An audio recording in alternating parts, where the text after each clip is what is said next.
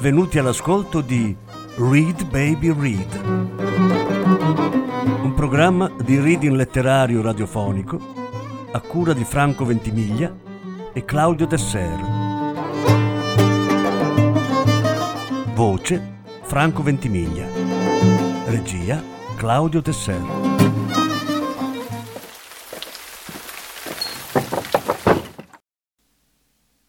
Ugo Pratt, Una ballata del mare salato. Primi tre capitoli. Lettura in quattro parti. Seconda parte.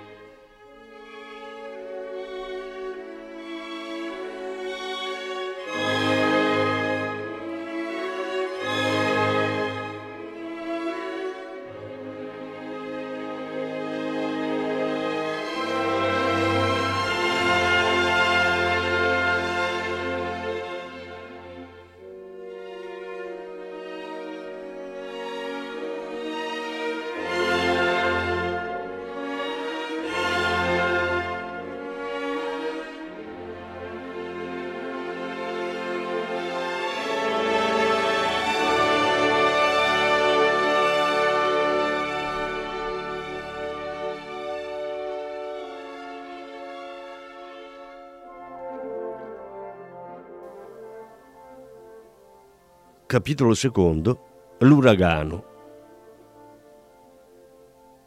Il mare delle Salomone cominciava lentamente a distendersi.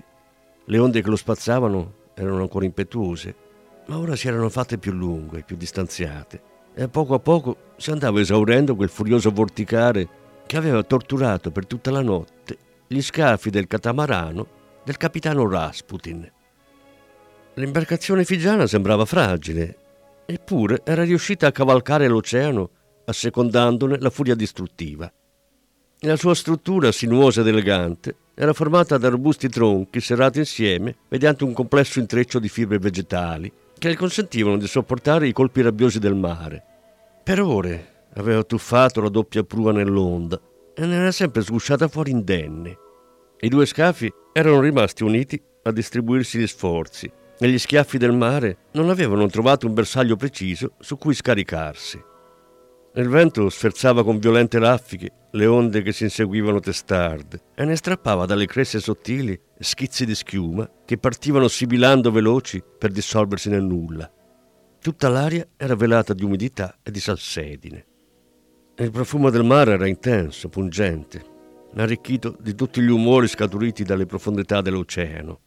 Quell'aroma si insinuava nelle narici, dilatava i polmoni e li caricava della sua energia vitale.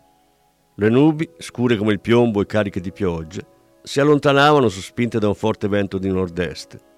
Cirri biancastri le rincorrevano vorticando e danzando come folletti. Si accavallavano, si avvitavano e poi scomparivano, cancellati da una pennellata insoddisfatta. Lo spirito del grande oceano aveva fatto sentire la sua presenza. Ora rientrava nel profondo e lasciava vivere. Passato il pericolo, adesso era di nuovo possibile provare quella sensazione di rispetto che il Pacifico incute a chi ha la fortuna di navigare a vela nelle sue acque. Era il primo novembre del millenovecentotredici, nel giorno di Ognissanti, quello che i marinai delle isole Figi chiamano Tarovean, il giorno delle sorprese, e anche la Drua, questo era il nome che i figiani davano a quel tipo di imbarcazione, in quelle acque era un po' una sorpresa. Le isole Figi erano molto lontane verso oriente, gli uomini dell'equipaggio non potevano essere tranquilli pescatori, e il loro aspetto non era affatto rassicurante. Quegli indigeni alti e robusti indossavano la divisa coloniale inglese e il loro volto era segnato dai colori della guerra. Si muovevano con eleganza e disciplina in quegli angusti scafi, ingombri del sartiame e di ogni genere di arnesi marinari, sparpagliati dalla confusione delle ore passate.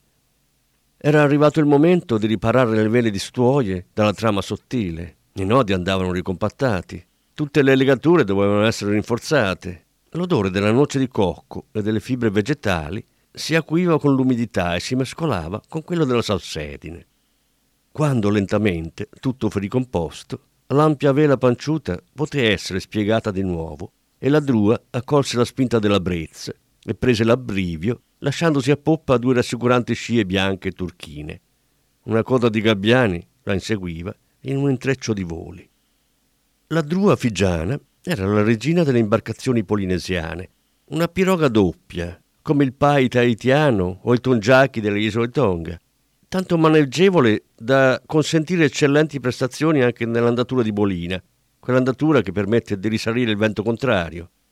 Proprio grazie a questa caratteristica, i marinai figiani furono sempre tra i più coraggiosi e valenti marinai del Pacifico e si spinsero a grandi distanze dalle loro isole, incrementando notevolmente il traffico fra i vari arcipelaghi. Queste imbarcazioni non erano semplici e primitive canoe, adatte solamente a piccoli spostamenti o alla pesca. Potevano essere dei veri, sofisticati vascelli e raggiungere anche dimensioni notevoli. Misuravano dai quindici ai venti metri, talora di più. Lo stesso Cook si sorprese non poco quando vide un pahi tahitiano che superava gli oltre trenta metri del suo brigantino, l'Endeavour. Potevano trasportare equipaggi di trenta o più uomini, provviste per mesi, e in un solo giorno erano in grado di coprire distanze di molte miglia, con un raggio d'azione complessivo sufficiente a condurre da un capo all'altro della Polinesia. Erano abbellite da ricche decorazioni intagliate nel legno e la prua era di regola sormontata dal busto della divinità che avrebbe protetto uomini e cose durante la navigazione, la pesca e nel corso delle battaglie. Nel Pacifico si usavano due tipi di vela. Nella Polinesia orientale era molto diffusa la tarchia, un'ampia vela quadra incrociata diagonalmente da un pennone secondario, l'antenna, che andava a tendere e a sostenere l'angolo superiore. Nelle Figi e nelle Samoa la più diffusa era invece la latina oceanica, l'ampia vela triangolare con apice rivolto verso il basso e la prua e con base regolabile alta sulla poppa. Nello sfruttare il vento contrario o la sua assenza, la drua figiana non aveva nulla da invidiare ai velieri europei con i quali poteva persino competere in velocità. Era forse più perfetta dal punto di vista tecnico, perché univa l'estrema tenuta del mare, dovuta al doppio scafo, alla manovrabilità della vela micronesiana. La drua del capitano Rasputin aveva una forma strana, quasi di caravella, ma era un vero capolavoro di arte marinara. Tutto il fasciame era cucito o legato per mezzo di fibre di noce di cocco, che venivano usate come fumi o come robuste trecce. Aveva un ponte disposto su una piattaforma a cavalcioni fra i due scafi e su di questo era sistemata la cabina principale per il capitano più quelle per l'equipaggio. Gli scafi erano piuttosto stretti e la struttura centrale occupava circa un terzo della lunghezza totale dell'imbarcazione, che raggiungeva quasi venti metri. Nel complesso aveva una linea piacevole e filante.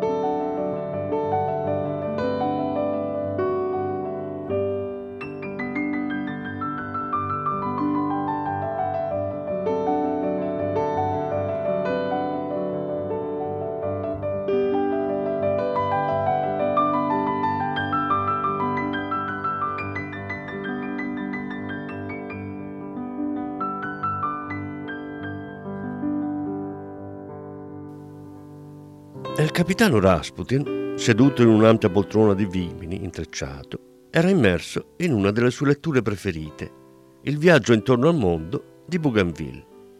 Le navigazioni e le scoperte fatte un secolo prima in quegli stessi mari, oltre che in terre mitiche e lontane, erano come sue.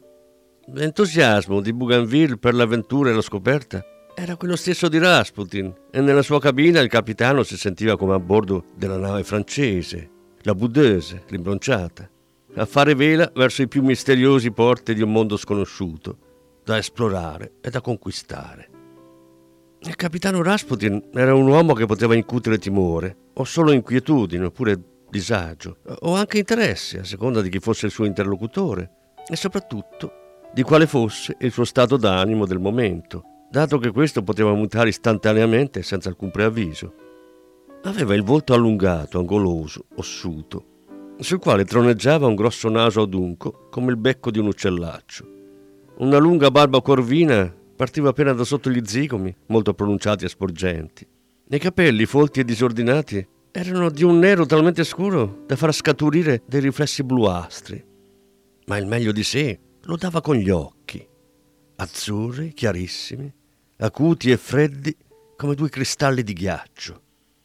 Il suo sguardo profondo dardeggiava, colpiva tagliente, poi si inchiodava immobile in una fissità statuaria che poteva centrare i suoi marinai, imponendosi molto meglio delle sue rare parole. Rasputin era un avventuriere, un pirata, un profittatore, sempre pronto a tuffarsi in traffici più o meno leciti, ad ammantarsi di qualsiasi bandiera pur di raggiungere i suoi scopi e di appagare il suo sconfinato desiderio di avventura.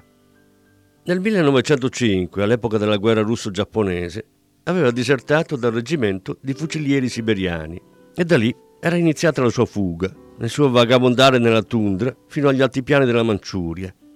Sporco, lacero e affamato, era arrivato a Tianjin, nel golfo di Opei, uno dei più importanti porti della Cina settentrionale. Proprio lì aveva visto per la prima volta il mare e aveva compreso immediatamente le immense possibilità di avventura, di profitto e cambiamento che offriva. Bastava imbarcarsi su un vascello che partiva da un porto della Cina per ritrovarsi, dopo qualche mese, come degli sconosciuti in un mondo completamente nuovo, diverso. Fosse il Sud America o l'Africa, la Nuova Guinea o l'Australia, le opportunità sarebbero state infinite e il passato soltanto un ricordo lontano.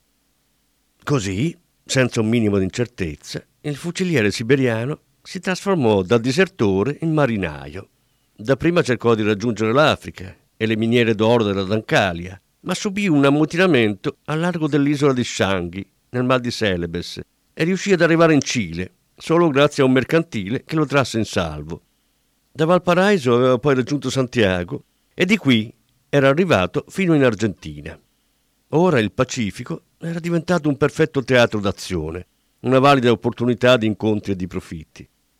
Viveva un continuo, profondo contrasto fra l'estrema esigenza di amicizia e la sua costante incapacità di conservarla, fra la violenza delle sue collere improvvise e il profondo abisso di isolamento che ne derivava.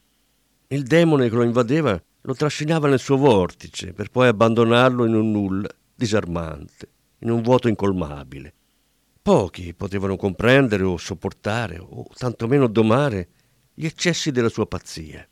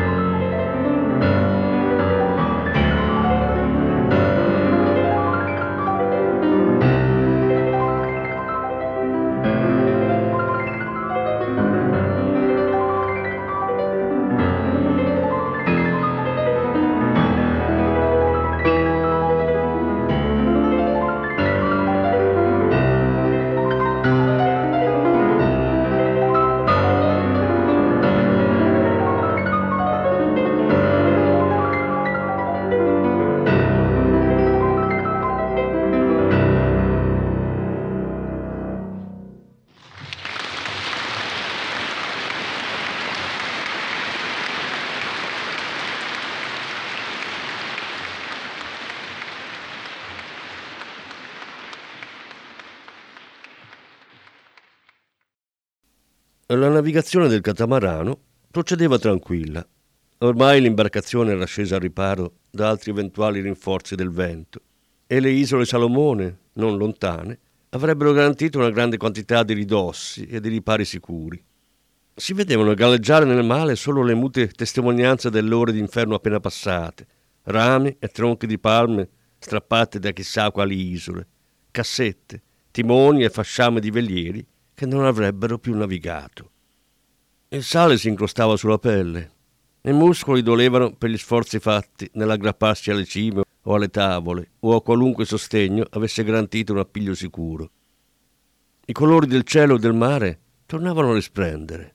Sembrava impossibile che solo poche ore prima quel quadro incantato avesse ospitato un'atmosfera tanto diversa, ma per quei marinai non c'era troppa sorpresa. Loro sapevano che quella violenza faceva parte della vita e che se Tangaroa e Iro li avevano protetti, ponendo la loro mano divina al di sotto del catamarano, ci doveva essere un buon motivo. Si trovavano circa all'incrocio fra il centocinquantacinquesimo meridiano est e il sesto parallelo sud e dirigevano verso la Nuova Guinea. Nell'aria c'era una calma assoluta, si sentiva soltanto il rumore dello scorrere regolare dell'acqua lungo gli scafi e quello delle sporadiche raffiche di vento che distendevano la vela con secche e sonore frustate. All'improvviso il grido del marinaio di vedetta spezzò quella tranquillità. Indicava qualcosa, lontano, oltre la prua. Il timoniere aguzzò gli occhi in quella direzione e gli sembrò di vedere un relitto alla deriva, una scialuppa, o meglio quello che ne rimaneva, abbandonata al lento dondolio del mare.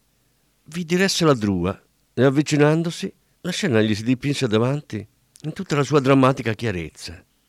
Della piccola vela rimanevano solo pochi brandelli che penzolavano, il timone sembrava spezzato e due ragazzi giacevano inermi sul fondo della scialuppa. Erano immobili, ma non morti, perché quando l'ombra della vela del catamarano li avvolse, mossero con estrema lentezza ed evidente fatica le palpebre, che dovevano pesare come delle saracinesche arrugginite. Non ebbero la forza di dire una sillaba, la lingua era ingrossata e arida come un pezzo di pomice, ma uno di loro alzò debolmente una mano in uno sforzo insostenibile, il massimo che gli fosse consentito dalle energie residue. I marinai figiani raccolsero i due naufraghi svenuti e disidratati e li adagiarono sulle stuoie del ponte, mentre alcuni cercavano di bagnargli il viso e le labbra. Cranio, il loro capo, corse in cabina ad avvertire il capitano.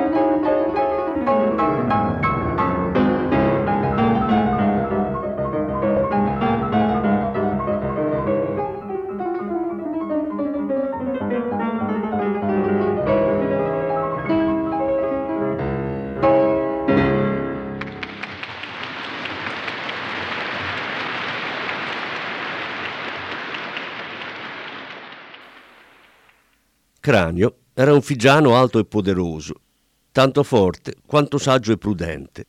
Coglieva al volo le situazioni, o le sfumature e i sottintesi di un discorso. Parlava poco, ma aveva un grande ascendente sui suoi uomini e anche i bianchi tenevano in considerazione le sue opinioni. Era nato nel villaggio di Singatoka, sulla costa meridionale dell'isola di Viti Levu, la più grande delle isole Figi. Singatoka era un villaggio ricco, quasi tutti i suoi abitanti erano ceramisti, facevano vasi, anfore e altri oggetti raffinati. Li decoravano con disegni geometrici che si tramandavano seguendo un'antica tradizione. Gli altri, se non erano pescatori, erano coltivatori, principalmente di canna da zucchero. Il padre di Cranio era un ariki, un capo. Voleva che suo figlio lo seguisse, ma voleva anche che conoscesse meglio degli altri il mondo fuori da Viti Levu. Per questo lo affidò fin da bambino a un grande pescatore che gli insegnò a navigare. Con lui Cranio vagò fino alla Nuova Guinea e alle isole Marchesi.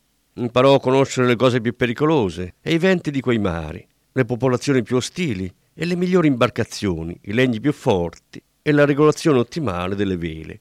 Imparò a orientarsi con le stelle e con la luna, a distinguere le divinità da rispettare e quelle da temere. Quando Cranio tornò a Singatoka era ancora un ragazzo, ma suo padre comprese che quella piccola isola non bastava per lui. Ne sarebbe certamente divenuto capo, ma era un mondo troppo piccolo. Suo figlio meritava di più. Avrebbe vissuto nel mondo dei bianchi, avrebbe studiato come loro e ne avrebbe imparato la lingua, conosciuto le armi e le leggi. Il suo mana, cioè il suo destino di capo, si sarebbe espresso anche al di fuori dell'angusto mondo di Singatoka. Il mana era un concetto complesso, era un potere psichico, un'autorità o un'energia, un prestigio, ma era anche una qualità, uno stato, un concetto attivo. Cranio aveva il mana, gli veniva dagli avi e gli era connaturato, ma era anche rafforzato dalle sue doti personali, doti uniche, che avrebbero fatto di lui un individuo d'eccezione. Ma Singatoka, per quel mondo di ceramisti, di pescatori, di coltivatori di canna, non serviva un grande capo. Il fratello avrebbe preso il suo posto e lui sarebbe stato libero di fare quello che voleva della sua vita. Questo decise il padre. E il giorno in cui Cranio partì, il vecchio sentì il cuore gonfio d'orgoglio e di gelo. Sapeva che si sarebbe dovuto confrontare con i bianchi e temeva i loro trucchi e i loro fucili. Cranio fece tappa a Suva, la città principale di Viti Levu, la bella città il cui profilo indiano si delinea sulle acque chiare della baia come un miraggio tremolante. Imparò qui la lingua dei bianchi e ne conobbe a fondo le leggi e il modo di pensare, frequentando lo studio di uno dei tanti legali indù che curavano gli affari dei numerosi mercanti e armatori che usavano Suva come base principale dei loro traffici. Fu proprio qui che un giorno conobbe il capitano Rasputin e divenne così parte integrante dell'esercito pirata del Monaco. Avrebbe arruolato gli uomini più fidati e scelto le imbarcazioni più robuste.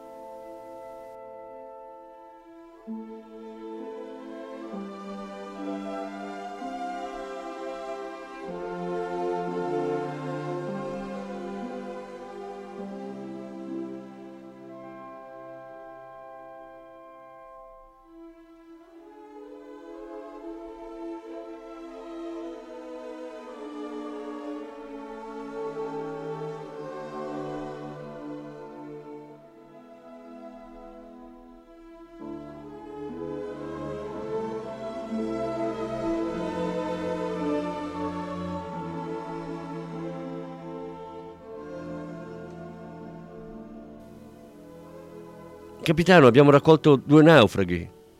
Gli occhi di Rasputin, dilatati nell'entusiasmo della lettura, si contrassero per un istante e il russo alzò lentamente la testa dalle pagine e fulminò Cranio. Poi, dopo aver sbattuto il libro sul tavolo, si alzò in piedi, srotolando in una raggelante progressione tutta la sua figura.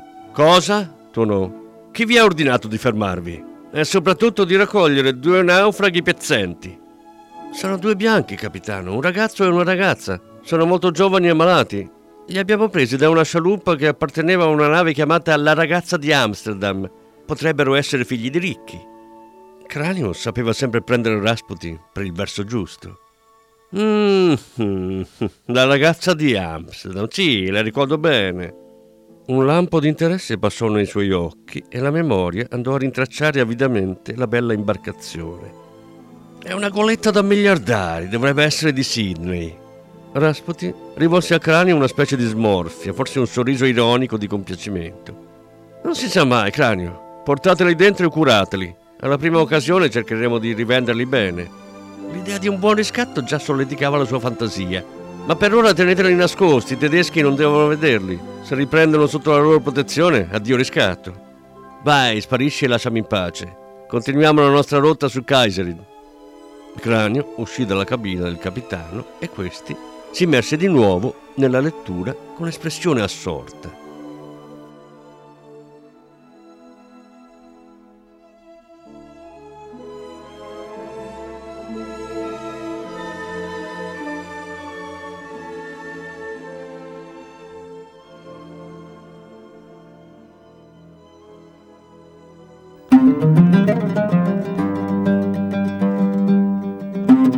Avete ascoltato Read Baby Read, un programma di reading letterario radiofonico a cura di Franco Ventimiglia e Claudio Tessera. Grazie per l'ascolto, alla prossima settimana. La terza parte della lettura andrà in onda la prossima settimana.